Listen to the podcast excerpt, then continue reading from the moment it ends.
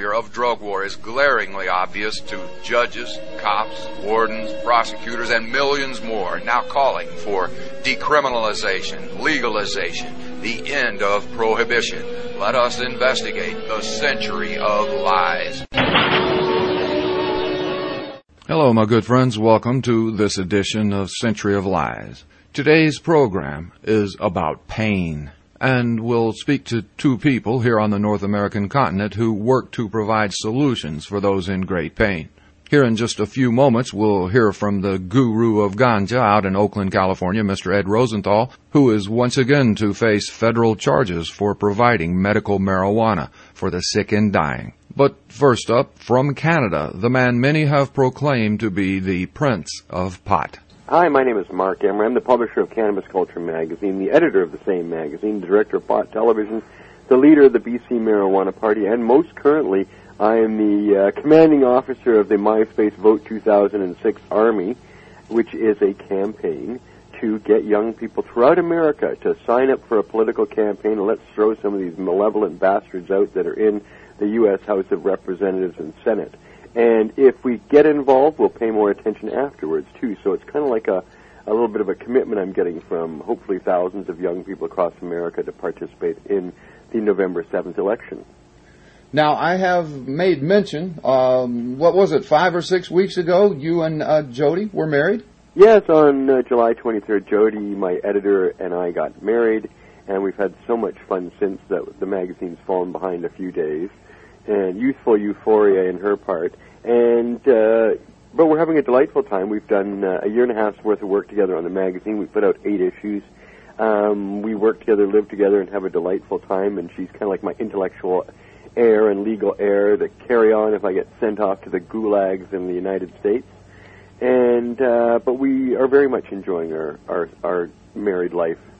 Well, I, am sure uh, the listeners out there concur that we we wish you all the very best and, and the heartiest of congratulations. Well, it was delightful to have Ed Rosenthal up here too from California, defelonized, although they're charging him again, it would appear, um, trying to get him convicted once again. But he was able to visit, and that was really delightful. And we have a picture of Ed, Jane Klein, his wife, and Jody and I on the front uh, on the letters from the editor in the current Cannabis Culture magazine, which I. In, uh, would like to urge all your readers to pick up. It's available in the United States on November or on September 13th. It's the uh, election issue. It's got the 16-page Stoner Voters Guide in there, which is a very handy, handy thing to help people determine what they're going to do in the upcoming uh, elections in the United States. And again, that's really our major emphasis these days in our magazine and online and everywhere. Is the next two months is the election campaign after Labor Day Monday, and uh, we want to be uh, right in there. Where we've been talking to Democratic Party chairmen, Libertarians, Green Party, but even the all my all-time favorite member of the U.S. House of Representatives, Ron Paul of the 14th District in Texas, is a Republican. So I can honestly say that the best member of the U.S. House of Representatives is a Republican, although the next best ones after that are about 45 Democrats. But um, very excited about the upcoming uh, November 7th election. Now, uh, we hope to have Ed Rosenthal a little bit later in this program, and he is uh, uh, being, I don't know, uh, set up for a mandatory minimum. The way I understand, they're they're going at it this time.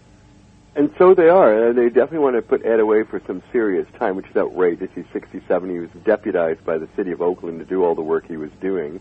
The jury was not allowed to even hear such information. I mean, federal courts in the United States are incredibly corrupt and deficient in any level of justice or due process. And 97% of all cases that come to federal court get plea bargain because they basically threaten to give you like 5,000 years unless you accept their outrageous deal of 20 years or something like that. In my case, that won't have any effect.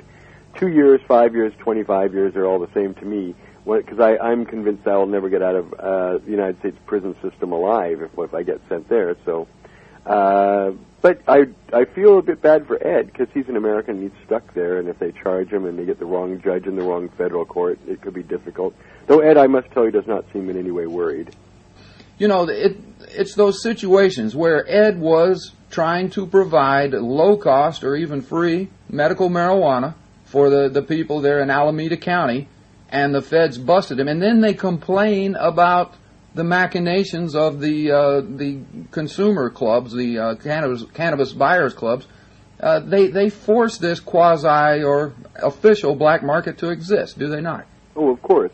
Although I will tell you, since HempFest, I've been delighted. I've had lots of visitors come up. Mason Tvert of Safer Colorado, who's fabulous initiative is put on the ballot in Colorado to legalize an ounce or less of marijuana this November 7th. Totally exciting thing for every person listening in Colorado should call up the safercolorado.org organization and get involved in that campaign. Same with Nevada. Marijuana Policy Project has uh, a legalization initiative on the Nevada ballot. There's a medical marijuana initiative on the South Dakota ballot. We've got candidates in every state that are worthy of people volunteering and giving money who are totally solid on drug law reform. We've got activists running in at least 25 states in the United States throughout uh, uh, United States. It's just terrific that people like Loretta Nall running in Alabama and Ed Forchion in New Jersey and a lot of really good Democratic Party candidates running in Florida and Illinois and New York and places that are challenging Republicans who are very, very progressive on drug law reform.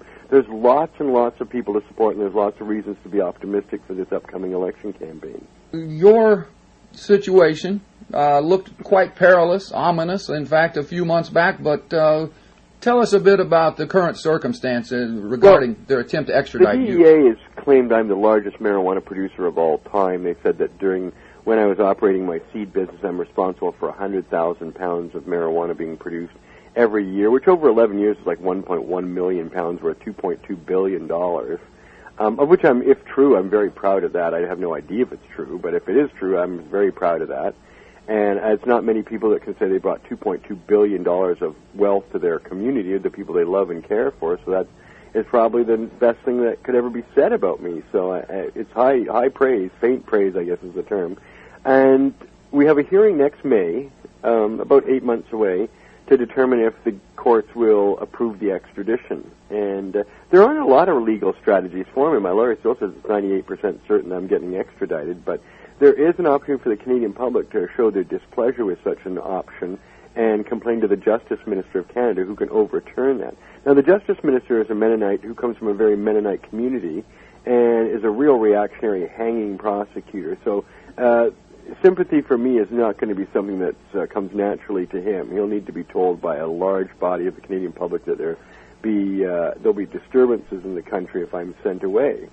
So we'll see what happens in that regard. But typically, I pay no attention to that. There's too many things going on in the world that need to be looked at right away, and I tend to focus on my work at Cannabis Culture Magazine and this upcoming November 7th election in the United States, and so many other activist causes that uh, are very worthwhile and necessary.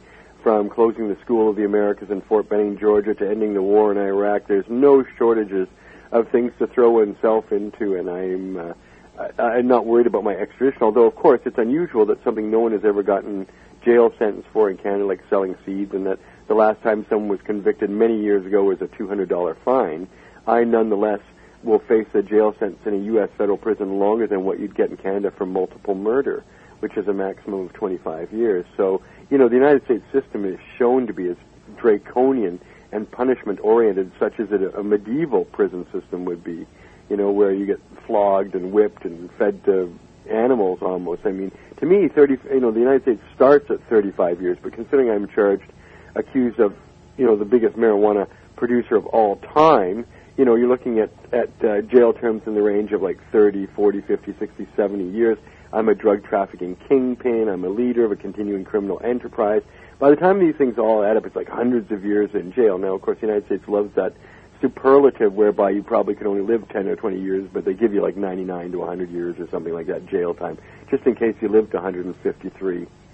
I expect the indictment against God is coming down soon since I am the largest marijuana producer in the world in the history of mankind, second to him, so if there's an indictment out for me, I'm sure one's coming for him shortly. We, we are speaking with Mr. Marc Emery, publisher of uh, Cannabis Culture Magazine. Marc, you, uh, I think, see the cracks in this policy of prohibition. It's starting to show through a bit.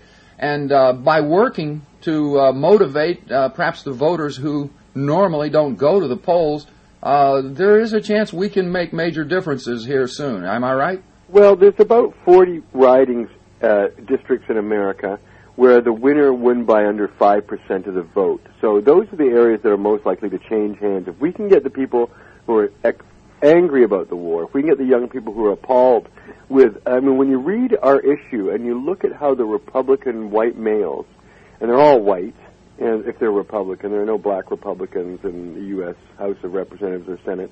If you look at the way these white Republican males vote, they are the most self-centered, piggish, backwards, uh, fascist, uh, America-hating group of people you ever saw. The America they believe in is an America of a medieval, you know, uh, almost antebellum period of the 1880s. It, it, it's an America for white people. It's an America for people of privilege. It's an intolerant America. When you look at the voting record of these Republicans, you know, we analyzed 10 votes that the U.S. Congress took. By the way, not one of them involves spending more money. So none of them are big government bills if you voted the right way. So you get a really good snapshot of the 109th Congress with those 10 votes.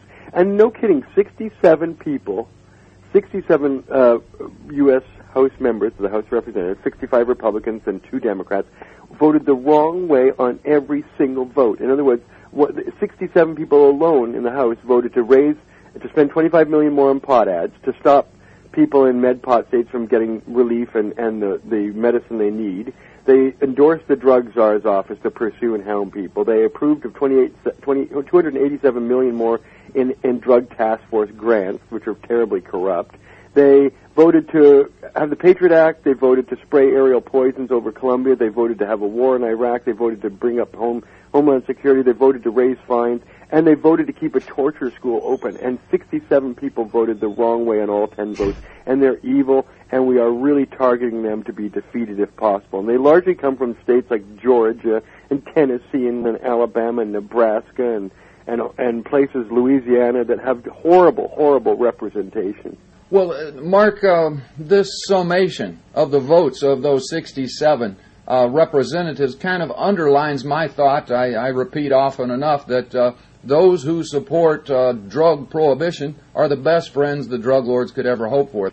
It's ignorance and bias and bullshit and and intolerance. It's the same intolerance that that, that made the Klan so popular it's the same intolerance that's made the South a very, very difficult place after even a hundred years to see civil rights properly enacted, the voting right. Black people are stripped of their votes all the time in the South, in Florida, Mississippi, when they get a felony. And of course, the, you know, the, the white community is always looking to give black people felonies so they no longer are part of the system. They feel more disenfranchised, more likely to use drugs. The more you ostracize people and push them outside of the mainstream, the more they're going to act like an outlaw class. And by denying people the right to vote, you tell them their their participation isn't worthwhile, isn't necessary, isn't important. They're not American. They don't deserve to belong. In Canada, you can vote in jail. I, I, I have many convictions, 22 for marijuana, and I have I can still run for office, still vote, and any prisoner can still vote in prison during an election. Nobody loses their vote in Canada.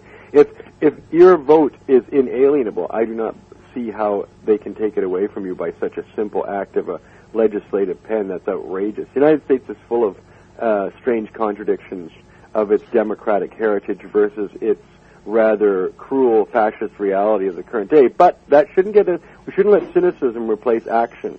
The problem with people say, "Oh, it's hopeless, nothing can change." Well, then with that attitude, nothing will certainly change, right? But if we organize together, especially all these young people from 18 to 25 who typically don't vote, never voted, don't know what's going on, don't know anything about what their representatives. By the time I fill them full of all these fascinating facts, they're angry and they want to do something and they want to see some change and they want to get involved. So we've got two months to get tens of thousands of young people in campuses and universities listening to your show, uh, stoners, pot smokers, trippers, um, you name it. Everybody who's been saying, "Oh, it doesn't matter what who you vote for, change can't happen," uh, that's bullshit.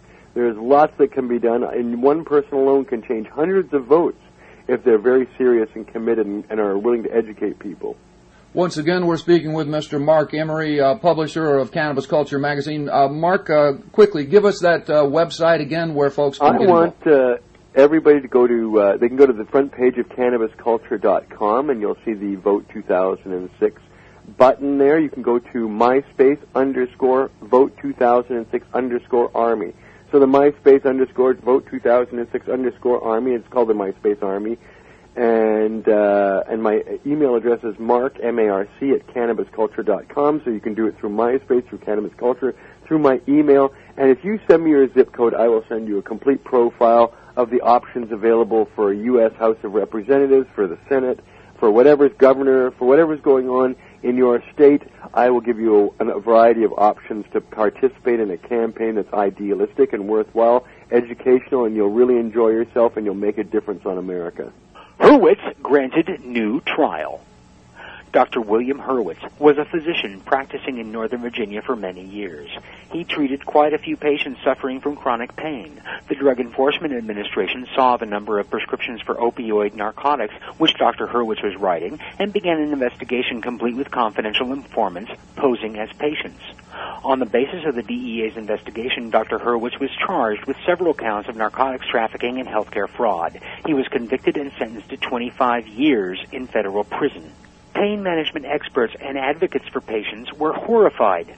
Dr. Hurwitz may have been, quote, at the extreme of practice, if not over the line, end quote, as one lukewarm supporter put it, yet his prescribing practices were probably within the guidelines regarding pain management prescribing which the DEA issued at the time of the Hurwitz trial. Those guidelines were dropped by the DEA when Hurwitz's defense lawyers tried to introduce those guidelines at trial, raising yet more fears among pain management physicians and their patients. The Fourth Federal Circuit Court of Appeals ruled at the end of August that the jury was not given proper instructions by the judge at trial and has ordered a new trial for Dr. Hurwitz. The defense had wanted to argue that Dr. Hurwitz had acted in good faith by prescribing the dosages of pain medicines of which he is accused, but the jury was not allowed to hear that testimony. Though it ruled in their favor, the court did not accept the defense's definition of good faith, which has raised alarm bells among some patient advocates. Yet the bottom line is that Dr. Hurwitz will get another chance. For the Drug Truth Network, this is Doug McVey, editor of DrugWarFacts.org.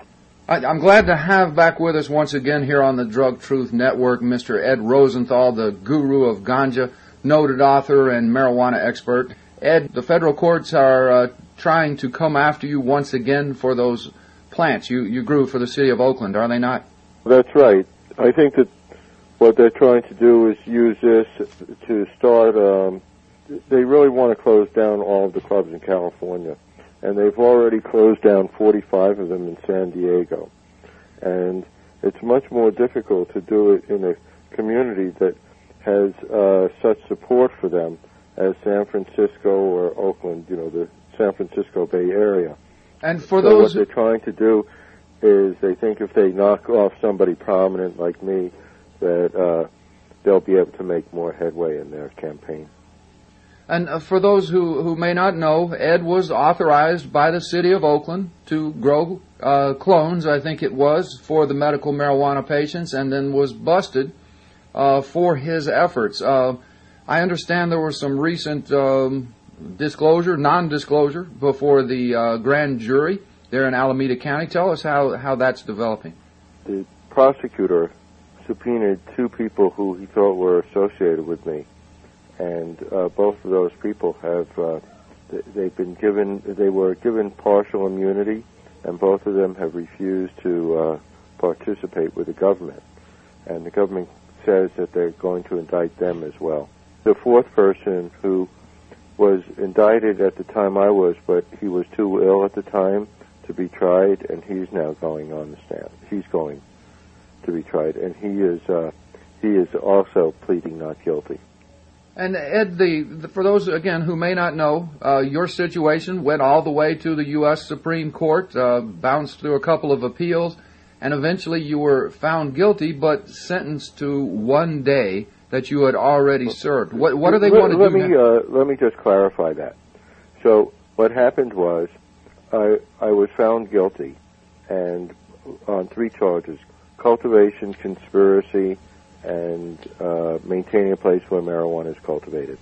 So then, once the jury found out the truth, eight of the 12 jurors renounced their verdict. And they repudiated it four days after they had made the verdict. Then, six months later, I was sentenced to one day time served. But I still had the three uh, felony charges against me. And uh, then I appealed that.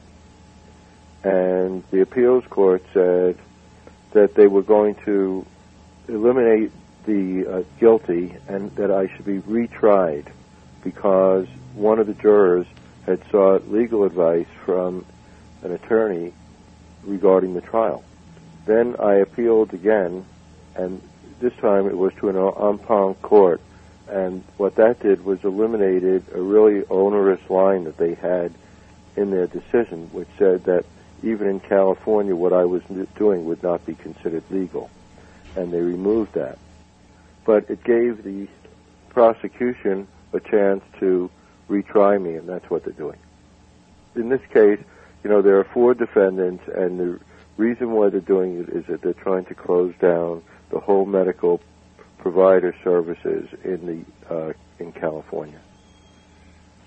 And, and again, I, I want to back up to the point. You were convicted, yet sentenced to one day, uh, time served. They're now wanting to go after you to uh, perhaps apply uh, some sort of minimum sentence or. Uh, That's right. Yeah, what they I think what they're going to try and charge me with is uh, being a ringleader, and then they say I wouldn't be eligible for the uh, for the minimum sentence that I got. I, I don't think that's really the issue. I think that the issue is whether patients in California are going to be able to get their medicine or not, and I think that's the issue that's going to be tried in the courts, whether the courts like it or not. Well, they're, they're setting you up for an example. Uh, earlier in this show, we talked to uh, Marc Emery. I understand you had a chance to visit with of late. Yes. And and in his country, the DEA is trying to set him up as an example of what can happen if Right. you if you speak up. Uh, your thoughts? when Jane and I saw, you know, Marc publishes Cannabis Culture magazine, and when we saw the most recent issue, which had a picture of he and his, his new wife and Jody, his wife, and Jane and I, uh, you know, on the editorial page, uh, I can just tell you that it was one of the most thrilling things that has happened to me recently, because he is such an incredible hero, and he is the father of the marijuana movement in uh, Canada all the progress that they made, every bit of progress that's been made in Canada, Marc put his foot forward first. And and not just in Canada. He helped me a few years back when the Drug Truth Network was about to go under. He's made millions of dollars and uh, given it it away. away. Given it away. And, and as you have uh, informed millions of readers with your books, with your Ask Ed columns, and uh, uh, just your knowledge uh, within the reform community, Ed, um, what what would you say to the average listener out there who who may feel uh, who may know this truth and and uh, and yet is not doing anything to to bring about change? Well, uh, you know, I'm not going to try and excoriate them or tell them that they're nasty people or they're not doing their job or anything like that. I have just one thing to say. Nobody gives you your freedom. You know, it's not like you go to a store and you say, well, give me a package of freedom. You know, or, you, you know, you don't say, well, you know, if you have any spare freedom, you want to pass it my way, pass that bowl of freedom. That doesn't happen. People don't give you your freedom. You have to fight for it and you have to protect it, and you have to safeguard it. And um, you know, right now I find myself in the forefront of doing that, and um, uh, you know, it's a it's a, uh tremendous responsibility. I hope that, uh, as well as for myself, but I, I hope that I succeed in this for the community because uh, really th- this is this is just um, you know they they take one big person like they're going after Barry Bonds now, or you remember when they went after uh, Martha Stewart or somebody like that, and they try and make an example of them. And that's that's what they're trying to do with me. I mean, the, the only difference between like Martha Stewart and myself is that, of course, she was breaking the law and I wasn't, and they're going after me. And so there's there's a big, uh, and that's a big significant difference. And also, I think that my situation is um, whatever happens to me will, af- one way or the other, is going to affect the entire community. They've selected this fight, and um, we don't. Uh, you know, it's not like it's not like a boxing match where you have a choice. No, I don't think I'll fight that guy. You know, so you don't have a choice here. the, the difference between this and let's say a sports game is here it's you bet your life. Indeed, you are, sir, and uh, it is because of your uh, years-long stance taken, your courage, your uh, your expertise, and uh, your longevity within the reform community that they are coming after you. Am I right? You know, uh, this is uh, going to cost a tremendous amount, even though the lawyers are giving us reduced rates, or going to give us reduced rates, or you know, no rates at all. But it's still going to cost hundreds and hundreds of thousands of dollars. There are four defendants. We really need uh, help from the, from the community, and, and anybody, for instance, who um, who has read one of my books and it's helped them, if, they feel uh, good, they should they can just type my name in Google or type Green Aid on Google, and they'll get it. Well, so if uh, anybody would like to support the effort, which you know is going to be very very costly, even though we're getting great lawyers at re- very reduced prices. Um, you can uh, check out our website, Green Green Aid, uh, and you can just Google that in or Google my name in, and you'll find it. And uh, we would appreciate any support that anybody has. We we would really appreciate it. You know, it's a it's a terrible thing that uh, people have to go through this, and you know, at some point, people will look back and will try to understand how the government could be so cruel as to keep medicine from uh, people who really need it. You know, people in in a future time, people will read about this and they won't understand what it was all about. But you know, it's just a cruel thing for for, um, for the government to know that there's a medicine out there that can help people, and not only w- won't they help people get it, but they keep it from people and, and put people like me in this uh, terrible situation that when you're um, uh, helping sick people that you get arrested for it. You know, I, I've thought of that the government's attitude towards sick people, especially the people who have chronic illnesses in the United States, is is uh, almost genocidal. For instance, uh, you know, they're prosecuting the pain doctors, people who use marijuana medically, and uh, and uh, they don't make life easy for people, any people with any kind of chronic illnesses, and it's a special form of cruelty. Indeed, it is. Ed, well, uh, once again, please give us that website. It's uh, green-aid.com. We'll be in touch soon, my yes, friend. we'll let you, we'll keep you in touch with what's going on. It's going to be an exciting two months. The trial has to begin by the end of October, according to law. Well, say hi to your wife, Jane, and I wish you the very best. Thank you. Well, that's about it for today's program. I am nearing completion on my first DVD production from Seattle, Counterculture or Pro Culture. If any of you listeners or producers out there have the ability or know how to get this video on your local access or college station, please send me an email to dean at drugtruth.net. We have been duped. Please do your part to help end this madness. The drug lords run both sides of this equation. Prohibido istac evilesco. For the Drug Truth Network, this is Dean Becker asking you to examine our policy of drug prohibition, the century of lies. The show produced at the Pacifica Studios of KPFT, Houston.